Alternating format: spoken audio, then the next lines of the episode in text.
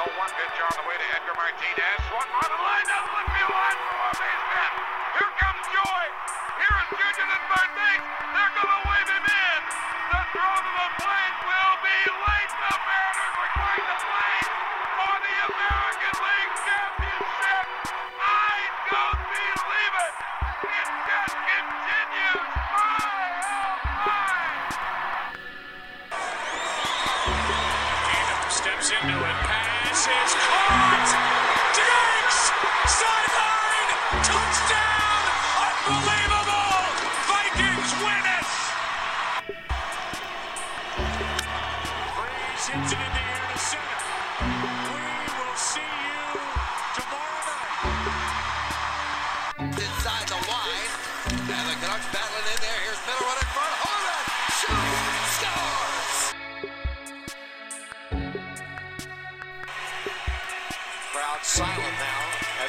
when the Saints have the ball.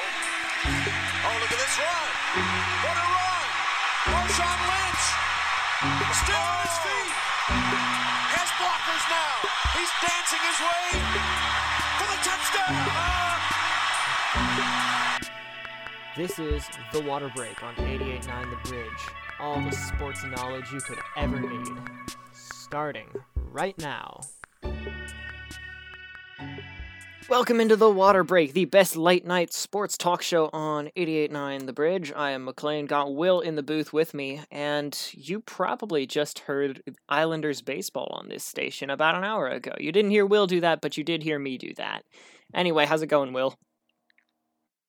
Uh, it's good. It's good. Uh, unfortunately, we're the only ones here today. Um, Creed and Cy are both gone for uh, whatever issues they may have, but we're still here to talk sports, and we're gonna kind of go away from the four and four and just do a little Seattle sports update. So I think we're gonna start off with baseball, and then we'll get into some of the other teams. Yeah, so the Seattle Mariners are actually putting together a pretty solid week, you know, and this season's been full of pretty solid weeks. Tonight, uh, Justice Sheffield is going to take the hill following a pretty poor outing last time around.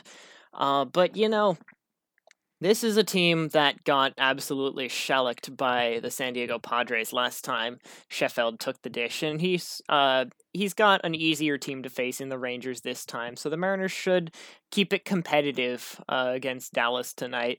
Uh, last night, let me tell you though, Chris Flexen pitched a gem. Shutout baseball for five innings. He was able to work a very great game able to he pitched very well. Uh, manager Scott Servais said it was his best start of the season, and I don't disagree. Uh, the offense is finally starting to wake up, uh, even though the back of the order is filled with a bunch of waiver claims in their first week of the team. Uh, you know, Jack Mayfields and and Jacob Nottinghams and your your uh, Donovan Waltons. You know, the back of the lineup is finally starting to wake up. It doesn't have to be Seager and Haniger and Lewis doing all the heavy lifting.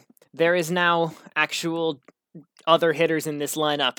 Uh, so yeah, the Mariners uh, are hanging around the 500 mark. They're a little bit below 500, but with the Padres uh, series firmly in the rearview mirror, that's that was the toughest series this team was going to have to play for a while. Uh, on to Texas and then on to Oakland. Well, that's really good to hear. And I know I do this kind of every single time you do a little Mariners mailbag, but what do you think their odds on the playoffs are looking at right now? Uh, I said to open the season there was a 10% chance this team was making the playoffs. Um, I think 5%. I'm giving us 5%, 1 in 20. Wow. So it's gotten worse? Yeah, because everyone's hurt. Oh, so, you know, I, good. I didn't think Marco Gonzales was going to miss as much time as he did. Uh, and I didn't, I certainly didn't think that, you know, Dylan Moore, Evan White, Ty France, which Ty France is actually back. His injury wasn't, you know, that severe. He just got hit with a pitch and then had to work out the kinks. But without, without the entire uh, left side of the infield, it's been pretty difficult. yeah. uh, JP. Crawford has been nice, uh, like a pleasant surprise. He's hit better than a lot of people were expecting. Uh, and his glove's been there. I JP Crawford is really selling me as one of the f- parts of the future of this team. You know, but production from the catcher position has been pretty much non-existent, and all the rest of the infielders are hurt. So you know, I uh, plus the bullpen. Everyone on the bullpen has COVID exposures, and they're still on the COVID list from that. So I don't know how much I trust this uh this group of waiver claims. I, I'd say five percent is about fair. Well, hopefully they can get something done because from what I've heard about the Mariners season, it's been a lot better than people expected it to be, especially considering last year and considering the players that they have. They're doing about as good as I expected them to. This is about where I thought the team would be. You know, a little bit below 500 in a position to do more. We're seeing growth from the young starting pitchers. We're seeing. We saw Kelenic already. I didn't think we'd have seen him yet at the Did, beginning of the did he do pretty well? Kelenic, uh, he's been an off and on hitter. He's Okay. he's shown pop. He's shown pop in his bat, but he's been pretty unlucky. Had some outs taken away from him. He's uh, been a very aggressive hitter, not the kind of you know wait uh, for it patient hitter that guys like like Ben Zobrist have popularized for leadoff hitters in the past. I think he profiles better if he's gonna stick with this you know bombs away approach to hitting. He'd probably be better off as a five or six hole hitter maybe four if if the organization trusts his power. Uh, you know, and I think the team would be better off going with somebody like a more patient, methodical hitter like J.P. Crawford at the leadoff spot. But you know, I believe in Kelenic. The raw talent is there. He's been solid with the glove. Uh, he's looked pretty nervous, but hasn't made any costly errors yet. Uh, and he's shown power, even though the the average numbers haven't exactly been there. He's he's shown power and he's shown speed. Well, that's good. Um, switching over now to other Seattle sports, I want to talk a little bit about hockey because, yeah, they're not a team yet, but the expansion draft and the NHL 2021 draft is approaching very quickly. And they actually, the NHL just released released draft rankings for North American and uh, pretty much like European prospect or just kind of everywhere else because it's it's hard to group the two together just because they play in such isolated different areas that um, it can be very easy like international players can be either really good or really bad and sometimes the scouting doesn't match up to what they can get in North America. Um, but it looks like a pretty decent draft class. We actually have Kent Johnson, who is one of the others for actually I used to watch him in Trail, played for the Trail Smoke Eaters in BCHL. He's supposed to be top five, I think, in North America. They had him up pretty high, which is expected. He's a really good player. He's setting all sorts of team stuff for University of Michigan in the NCAA. And then the number one rated pick uh, in North America, Owen Power, also University of Michigan guy.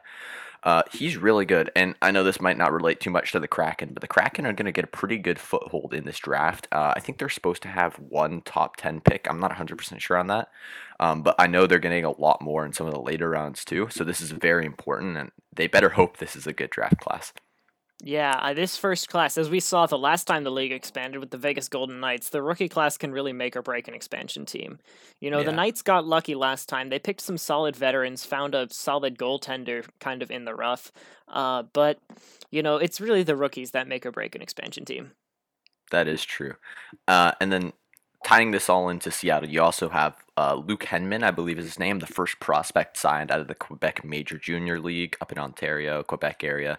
Uh, he's, I don't really know too much about him. I believe he played for the Armada, and he's not a big player. Looks pretty skinny if you look at him, but he was one of their leaders. He did score a decent bit, and I think he has good potential to play. So making Kraken history with the first ever signing, and pretty much now we're just counting down the days till we can actually get a team, and then hopefully we'll get to see him in action next year. Yeah, hopefully. Uh, I don't know. I'm pretty excited for the Kraken myself. Uh, but the playoffs, the NHL playoffs, are here and now. Unfortunately, my Blues season did end like right after we finished doing the show last week. Yeah, Um, so that kind of that, that was uh not the funnest uh show to do, but you know the Avs are still alive, so at least my prediction is is still alive. I guess. yeah. I mean, the Blues had a rough matchup going into that one. Um, so I don't know if I was expecting a sweep, but I wasn't. I certainly wasn't expecting a whole lot of resistance from the Blues because I would have been really, really surprised if the Avs got knocked out in the first round, especially I- with all the star power they have. My prediction was Avs in five, and it was the Avs in four. So, yeah, yeah, I was almost right. I was almost right.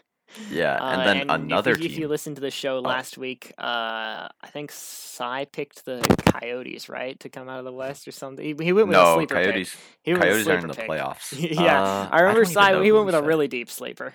Yeah. Uh, Uh, I, I I remember what he honestly did, can't but- remember. Yeah.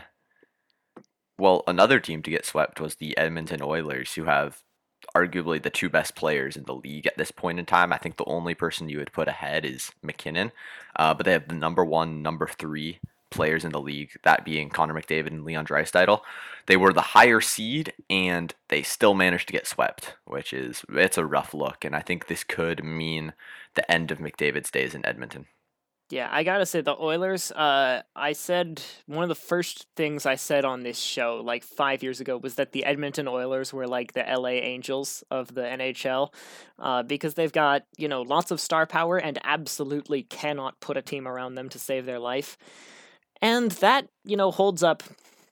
Every year I'm vindicated. Every year the Oilers are bounced out of the playoffs early, and you know NHL hockey's own Mike Trout is you know sent to watch the rest of the playoffs from the couch it's it's it sucks. You hate to see it. It would be so much better for the game if the Oilers organization could put a team around McDavid, but c'est la vie. Yeah, uh, I, I want to reference something. I actually stole this stat from a little Stephen A. Smith video of him ripping on McDavid. McDavid has only won one playoff series in six years in the NHL, Wow. which is bad. And I believe he has made the playoffs. I think he's made it every single, but no, I think he might have missed a couple years earlier in his career. But still, one playoff series in six years for someone of that caliber, it's bad. And I know it's kind of ironic me pulling something from Stephen A. Smith because I probably know more hockey than he does, and he's a professional sports analyst, although he's not really a hockey analysis. But still, it's it's a bad statistic when you look at it, and especially considering how well he did in the the normal season this year, pretty much setting a point record in the short amount of games. It's it's bad, and I think I think he might be leaving Edmonton. They've really not managed to build much other than a first and second line. Yeah, it's it's a team sport, especially for hockey. It's a team sport. You know, McDavid obviously in that first line, he's still only on the field for a, a third of the ice time, if that. Uh, but you know, it's it's a lot like the LA Angels and their inability to put anybody around Mike Trout. Mike Trout uh, has never won a playoff series or even a playoff game, and he's only played in one playoff game in eight years of uh, being at the MLB level. It's uh, it's bad, and he's had some pretty solid star power around him too, but never a deep team. You know, I mean, he's worked with with Pujols, who was their big signing uh, early in in Trout's career that was recently jettisoned, and much more recently, the Angels paid three hundred million bucks to get Anthony Rendon uh, in a Halos uniform, and uh, Shohei Ohtani, the big international signing, couldn't stay healthy. It's it hurts to see these talented players, you know, watching the playoffs from the couch every year. But, you know, such is the nature of sports.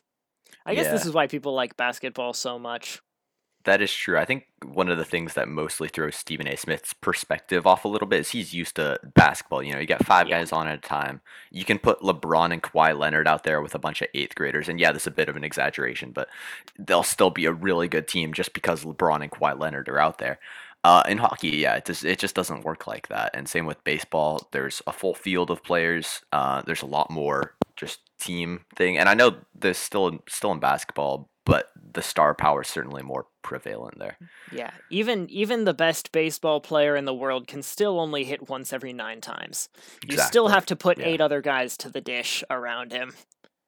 Yeah, and even pitching. I mean, you got to rotate your pitchers. What is it like every five games? Uh, yeah, well, uh, most teams will run a five man rotation for the regular season and then a three or four man rotation for the playoffs uh, because you don't have to worry about rest and injuring guys, and there's more off days in between usually. Uh, but even the best pitcher, uh, sometimes you'll see a closer that'll pitch like every other day, but it's it's rare, you know. The Mariners' Yeah. best reliever this season, Kendall Graveman, we're uh, what are we? Almost fifty games into the season. He's still only thrown 16 innings. Wow. That it, well, I guess it is relievers too. They don't get a whole lot of action. But Yeah, yeah, I mean, I think- I think the- I think the appearances record for a for a Mariners pitcher in a season is like in the realm of 60.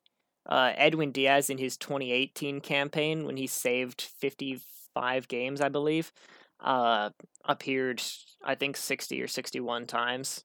Uh, and I believe that the 01 Mariners had a guy that appeared almost 60 times too. The 116 game winning 01 Mariners.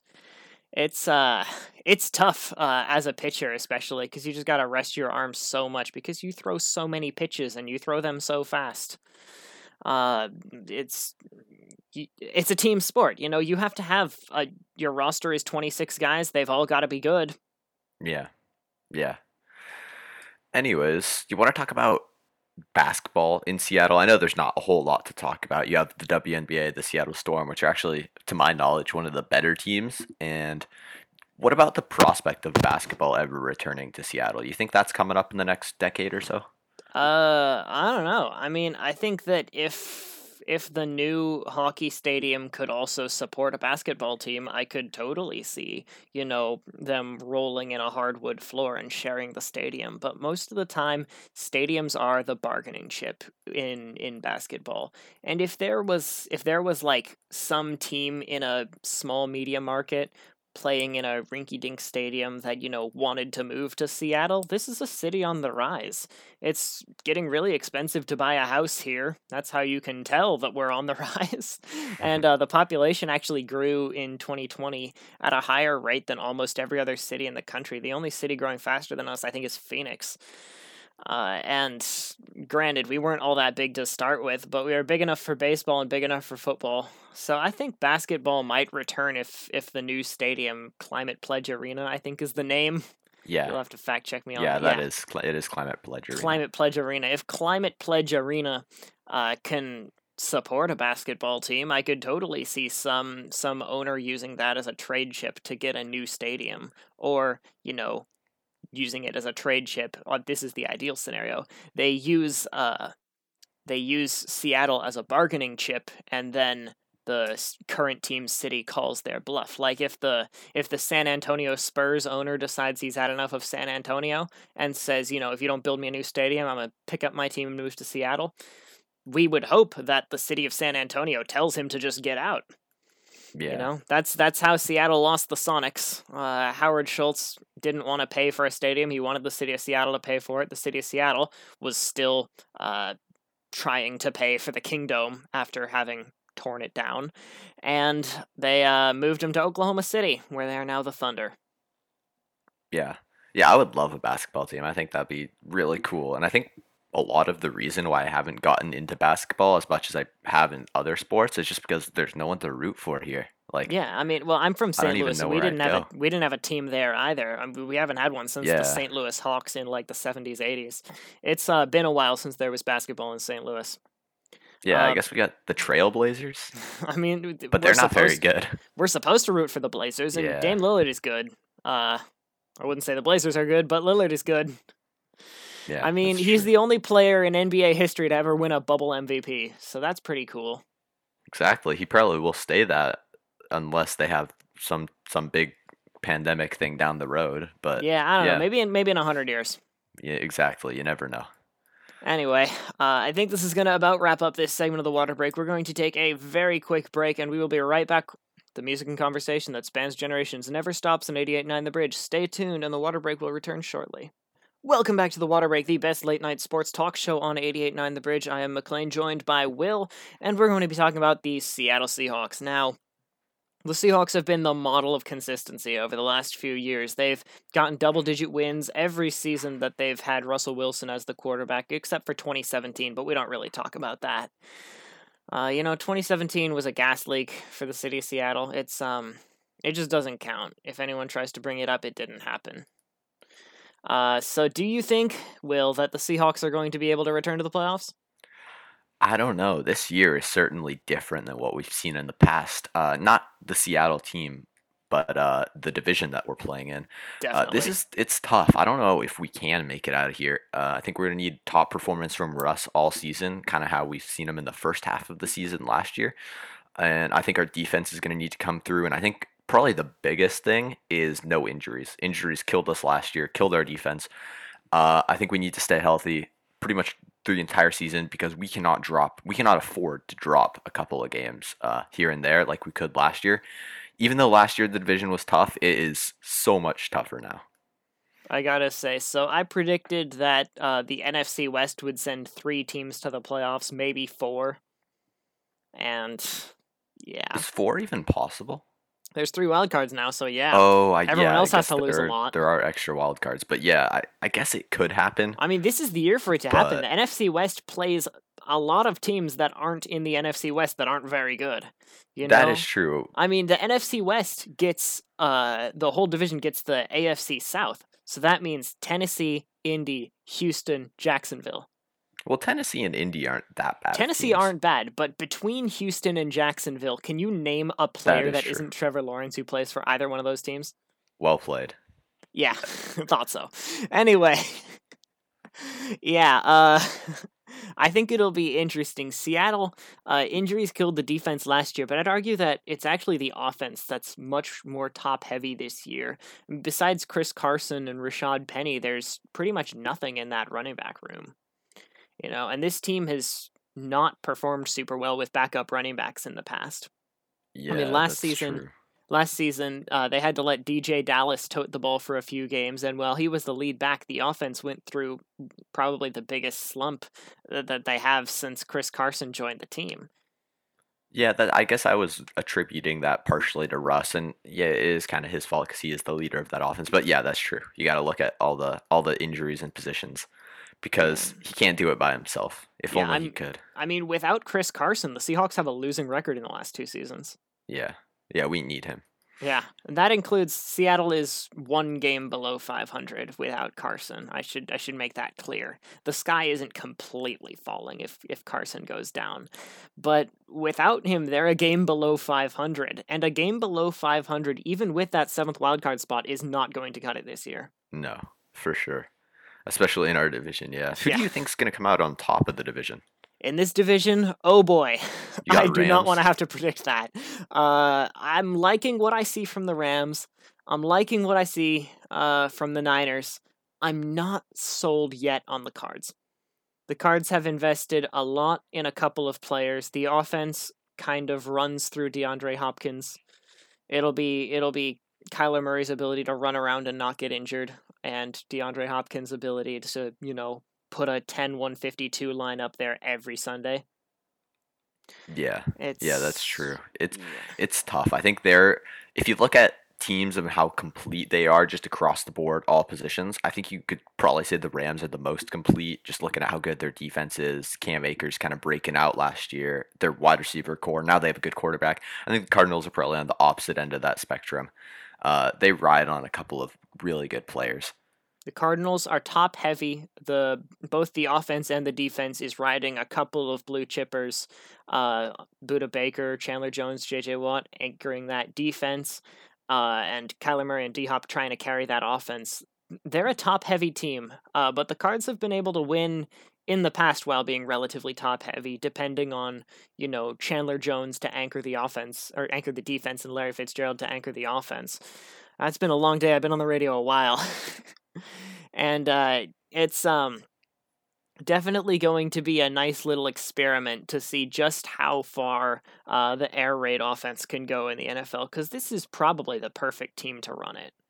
You know, Yeah, they've got a that's s- true. they've got a solid group of wide receivers. DeAndre Hopkins is the most established target, but Christian Kirk is a very good number two, and AJ Green still has something left in the tank. Uh, and- Experience. yeah, out, and That's out of, it. out of the running back room, they've got Chase Edmonds, who's a pretty good pass catcher and a pretty good blocker in the backfield. And both of those are things that you want to see in a in an air raid running back. You know, if the air raid is going to take the league by storm, this this has to be the season where it happens, you know? Yeah. Air raid can be a tool. Wazoo, Washington State University, used the air raid to almost win the Pac 12 a couple of years back, but then it snowed and Gardner Minshew couldn't, you know, do everything. The defense kind of laid an egg and UW ran all over them. Do you remember that year? I, I kind of do. I, I know WSU has just always been really good at developing quarterbacks. Uh, Because I can't name the guy, the coach. Uh, I don't know why. For, is it Mark Few Uh, yeah. or is that someone else? I think he's the current coach. If you're talking about their their previous coach, uh, yeah, I I know who you're talking about though. Really, they've uh, had a few great quarterbacks Oh no, of. Few is Few is the Gonzaga basketball coach. I yeah. I don't know why I thought of him, but I did. I don't know. Your brain probably just went, this college is on the eastern half of the state, and then went, Close oh, I know. Yeah. Anyway, Yeah. point is, there have been some solid quarterbacks coming out of Wazoo. We mentioned Minshew already. Uh, they've also had a couple other guys go on to get drafted. Uh, I believe the Jets uh, started a guy from Wazoo, and of course, we're beating around the Ryan Leaf shaped bush. You know, Ryan Leaf obviously couldn't make things work at the NFL level, but he is a very good quarterback at the collegiate level, and Wazoo has kind of been able to consistently get, you know, 5,000 yard passers every season. Minshew, I believe, is the pass yardage record holder. Uh, I think he hit like 6,200 or something in that season, uh, but couldn't make it work in the Apple Cup, couldn't uh, beat UW in the snow, and their season ended. Yeah. I think the one Jets guy you might be talking about was Luke Falk. That's the one. You remember Luke him? Falk. I do remember Luke Falk. I remember I did watch him quite a bit in WSU when he played there, uh, but I, he plays in the CFL now. Yeah, uh, CFL. What team? I I wouldn't be hundred percent sure on this, um, but I think it's a uh, it's either I don't actually know. I was gonna say BC Lions, but I I don't know the CFL that well. The BC Lions are about the only team I know, just because my family likes them. Um, all right, all right. but I'm well, I know. not huge into that. Uh, well, my well wishes to to Luke Falk. I hope he wins many blue cups in his CFL career. Um, maybe he and if Johnny Manziel is still kicking around up there, maybe they'll have a rivalry. I don't know anything about the CFL either, but it's kind of funny to watch me try. Yeah, Anyway, uh, Wazoo has been not really an NFL quarterback factory, but certainly an NFL backup quarterback factory. You know, yeah, that's true. They've uh they've made a lot of backup quarterbacks. Uh, but yeah, running the air raid up there, it's it's worked very well, and it can really help uh overcompensate for a lack of production from you know running backs, tight ends, big players. You know, and it can help you overcome pretty weak wide receivers too if you get them spread out and running easy routes. It it helps. It helps. It's and it's nice, you know, you can test an NFL defense, see if they really are actually prepared to defend an air raid. Uh, It'll just speed up the game a little bit, make it different. Who knows? Maybe it'll work. I th- I also think it's more entertaining for the fans too. I mean, Oh, you watch someone like you watch someone like Derrick Henry just rip absolute massive runs, stiff arm people left and right. Yeah, that's pretty cool. Um, but if we're being honest, most running backs, I mean, pretty much all running backs can't replicate that level of uh, just size, skill, whatever it is. And a lot of run games end up kind of being boring, methodical. Uh, it's used to kill the clock mostly and get a couple of yards here and there air raid is certainly it's going to produce a lot more highlight plays it's going to make it a faster paced faster moving game and it's going to let teams see the ball a lot more That is certainly the case in Arizona. I mean, I don't know about you, but I would much rather watch Kyler Murray run around and throw the ball 50 times a game than watch 50 Chase Edmonds runs and James Conner runs. exactly I, I don't know how their running back room is going to shake out. I don't know if they've named a starter, but I would much rather see Kyler Murray than either James Conner or Chase Edmonds 50 times a game. Yeah but running's it's still an important part of the game it's good to throw defenses off it's good to set the tone almost and yeah chew the clock as i said Yeah, sure. So it'll help the clock get chewed. Uh, but we've we've really sidetracked. We were meant to talk about the Seahawks. i know I yeah. uh when I look at the Seahawks, I see them largely looking to run it back. Their their big offseason acquisitions were, you know, a couple of stopgaps on defense. They went out and got Ahkello Witherspoon on a one year contract. They went out and got Kerry Hyder. Uh, they definitely tried to address the defensive line. Uh, Jarran Reed is out. Al Woods is in. They've essentially gotten older along the defense. Carlos Dunlap is out, and Carlos Dunlap is in. So if you remember that saga, yeah yeah, uh, Carlos Dunlap is back. He should uh, look to bring more juice to this pass rush. Uh, and uh, DJ Reed is going to be a starter. We'll see exactly what we have in DJ Reed. Uh, and Jamal Adams, Quandre Diggs are going to run it back as the top safety duo. KJ Wright still a free agent, but Jordyn Brooks is looking to take over.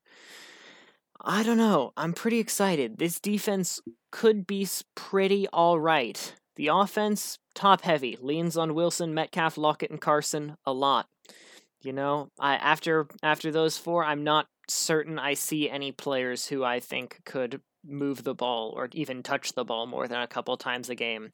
Rashaad Penny had a good rookie season, but until he can stay healthy, I'm going to continue to be uh, bullish on him. I, I think Or- you could include is Duane Brown in there in the last couple of years. He's been a really solid piece of our O line. Oh sure, I mean he's he is very old though, and you know Father Time's undefeated, so Yeah.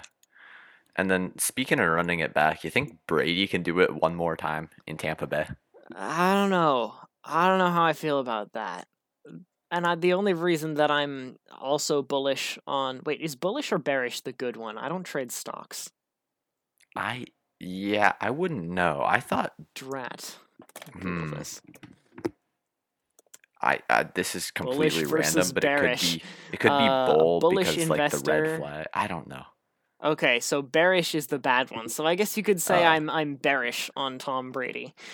I don't know. He's 43. Father Time is undefeated. I know people have been saying that Tom Brady's gonna like, oh, th- this was the last year. He's gonna fall off the cliff after this for like six years now.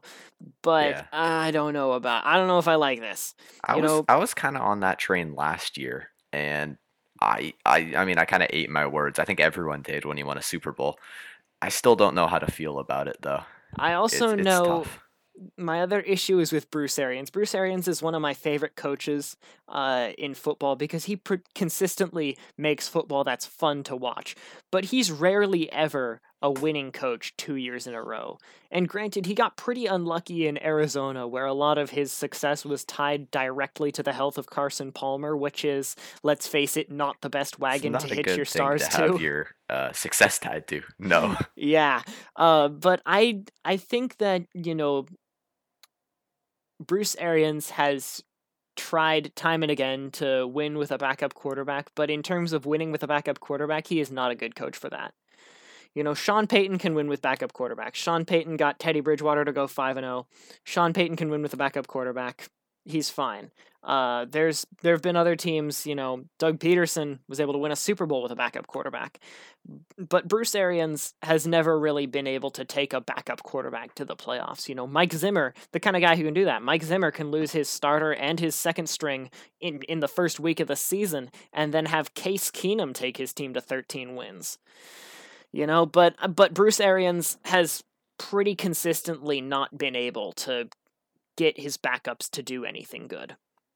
Especially not at the quarterback position. I know Brady's only been injured really once before, but it's still not the kind of thing that I can go on the air and say, "Well, I think the Bucs will certainly run it back because the risk is just too high." You know, I'm not sure that Bruce Arians is a safe bet, and I'm not sure that Tampa Bay doing the exact same thing again is a safe bet either. They did return all their starters. It's not like they got worse on paper, and they did retain all of their coaching staff, so everything should reasonably be the same, but the rest of the conference got quite a bit better.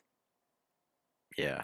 You know, so I don't know if I don't know if I can say that they should be thinking Super Bowl again. I know they should definitely be thinking division again. There's not too many threats in that division, but I don't know if I'm ready to believe in Bruce Arians as a as a playoff winning coach. All right. Interesting. I guess only time will tell. Uh, we'll see. Yeah. I don't know. Time will tell. Anyway, that's going to be it for this episode of The Water Break. Thank you guys for listening to The Water Break, the best late night sports show on eighty-eight 88.9 The Bridge. We're going to hop off. Uh, the music and conversation that spans generations never stops on 88.9 The Bridge. And if you really liked me, you can stick around for like three hours. I'll be on with my comedy show at 11 tonight. That's the Rutabaga self promo over. Uh, here's music on 88.9 The Bridge.